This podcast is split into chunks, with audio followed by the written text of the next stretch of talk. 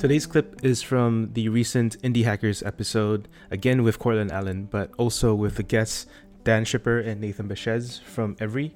And they basically make a living by writing newsletters and creating a platform for other people to write newsletters. So writing is very important to them. They have this philosophy of engine plus drag plus lift and they also share some interesting thinking around how to get started and how to find good ideas. I think, especially when you're starting out, the thing to do is just make good stuff, uh, especially in media, because that's the idea. If you write something really good, it's, it's going to spread. So, uh, another thing that we've done over time is the model that I started with super organizers, which is interviewing people. So when you do an interview with someone and you write it up and you do a good job and they like it, they share it with their audience. So if you can write really good interviews and get people who have successively more and more followers, every time you publish, you you get exposed to their audience and you can recruit their audience to, to be your audience and then that means you can get someone even more famous next time. It doesn't like fully work exactly like that all the time. Like sometimes the famous people don't share it. Honestly you have to mix in people who are not famous because sometimes famous people are just aren't very good interviews. They just like have these bits that they just give you and but they've given it to 100 people before so it right. doesn't feel as like raw. Other things that we've done r- right now, something that we're experimenting with is just like cross, doing cross promos with other newsletters. We have someone who's doing growth with us, and he's just setting up different cross promos with newsletters that that we're a fan of and that has been actually fairly successful so far. But yeah i think we're just at the very earliest stages of figuring out like how to grow beyond yeah just writing stuff that that people really like. Yeah. Yeah. And i think all the like other stuff depends on that first core layer of just the writing being really good. So it's like we focus way more time on editing pieces and like figuring out what makes a good piece and all that kind of stuff than we do doing cross promo or whatever else. We're just now starting to do some cross promo, but it's like the cross promo wouldn't work if the pieces weren't that good. And if the pieces are good, you don't need cross promo that bad because people just share it on Twitter. So it's like right. really the high order bit is just editorial focus basically. Yeah, there's nothing more shareable than basically articles online. We've got a URL. Yeah. Every single social network is formatted to allow you to share links and blow it up into a cool little expanded version with a picture and stuff. If you write good content, people will share it. What have you learned about writing good content? We're developing some like frameworks around this.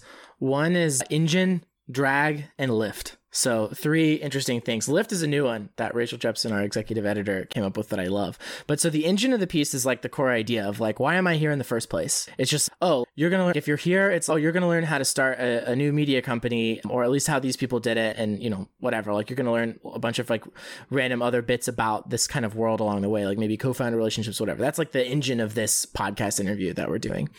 Drag is like, okay, maybe you ha- have a really strong engine, but just the way you wrote it, like the sentences don't make sense. They're not they don't logically flow from each other. You start to feel lost. And so I think about it like a car. This is funny. This is before I got into Formula One. Now that I'm into Formula One, I'm like way into this analogy. But it's if you have a car that has really terrible aerodynamics, no matter how strong the engine is, people are going to fall off. But it's really hard as an editor to fix an engine that's just not there. Like sometimes the engine is just weak, or oh, it only appeals to a really tiny subset of people, and it's this is very specific. Like maybe you might want to make it a little bit more broad or something like that. But you know, the engine is, is like the core reason why you're there. The drag is like anything in the way that it's written that gets in the way of accessing the power of that engine, and then lift is just funny little things like voice or jokes or tone that kind of keep you sticking around. It's like when someone makes you chuckle in the middle of writing or someone just points out something that's really insightful, even if it's besides the point of the engine, you're just re-upped for another like two minutes at least of reading because like something good may be around the corner. And so that little lift, those little nice, those kind of help too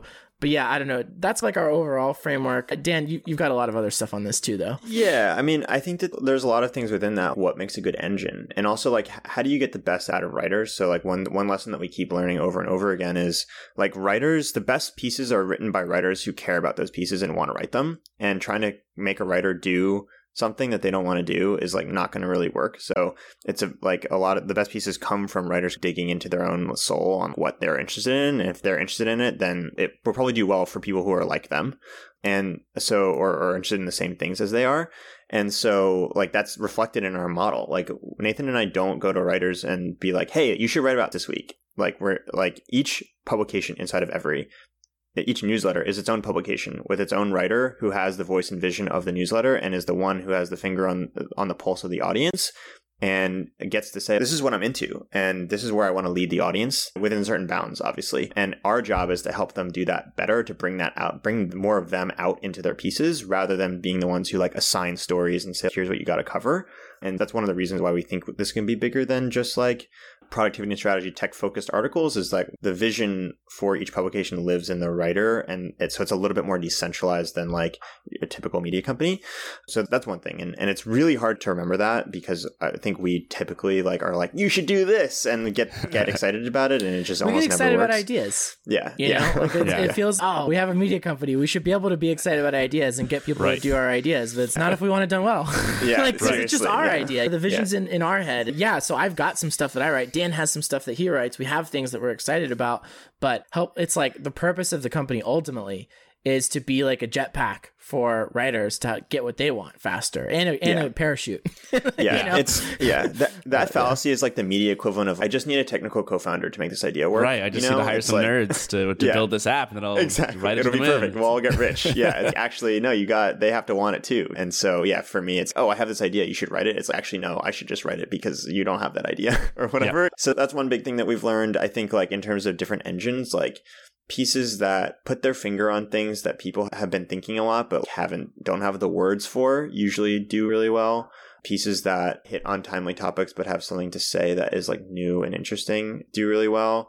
And that's hard actually. It's really hard to chase that. We, we just recorded a podcast yesterday where we were talking about this feeling that uh, you almost need to have your finger on the pulse of what people are publishing so that you can do it too and it's actually but once you start doing that once you start like looking at what everyone else is doing like you you lose whatever that is that can get people interested in what you're doing because you're no longer original and you're just like recycling ideas. So i think both of us probably read few newsletters honestly. We probably just read a lot of books and do a lot of thinking and talking to people that we think are smart and that's a really good way to, to generate some of these ideas. So Yeah, it's like a tricky line to walk because people really like to share and talk about things that like they already know about. If like people are all talking about a particular thing, then it's just like, like during the election season, for example, everybody wants to share articles about the election because all their friends are reading about it and talking about it.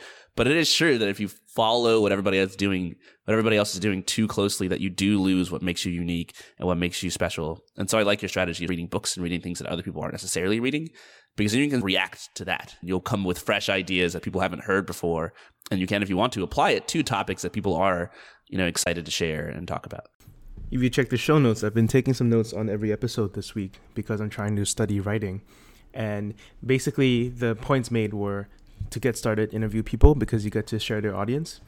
And good writing has a mental model of engine and drag and lift. The engine being the core idea. Why, why am I here in the first place? If your engine is broken, you're not really going anywhere. Then you address your drag, which is your writing problems, you know, the, the thing that can trip people up. Um, and then the final point is lift, the stylistic points, the jokes, the fun tone, and the deep insight. And I think probably the last point that Courtland was trying to make was read things that other people don't read in order to come up with things that other people don't come up with. And there's a definite echo chamber when everyone reads the same sources.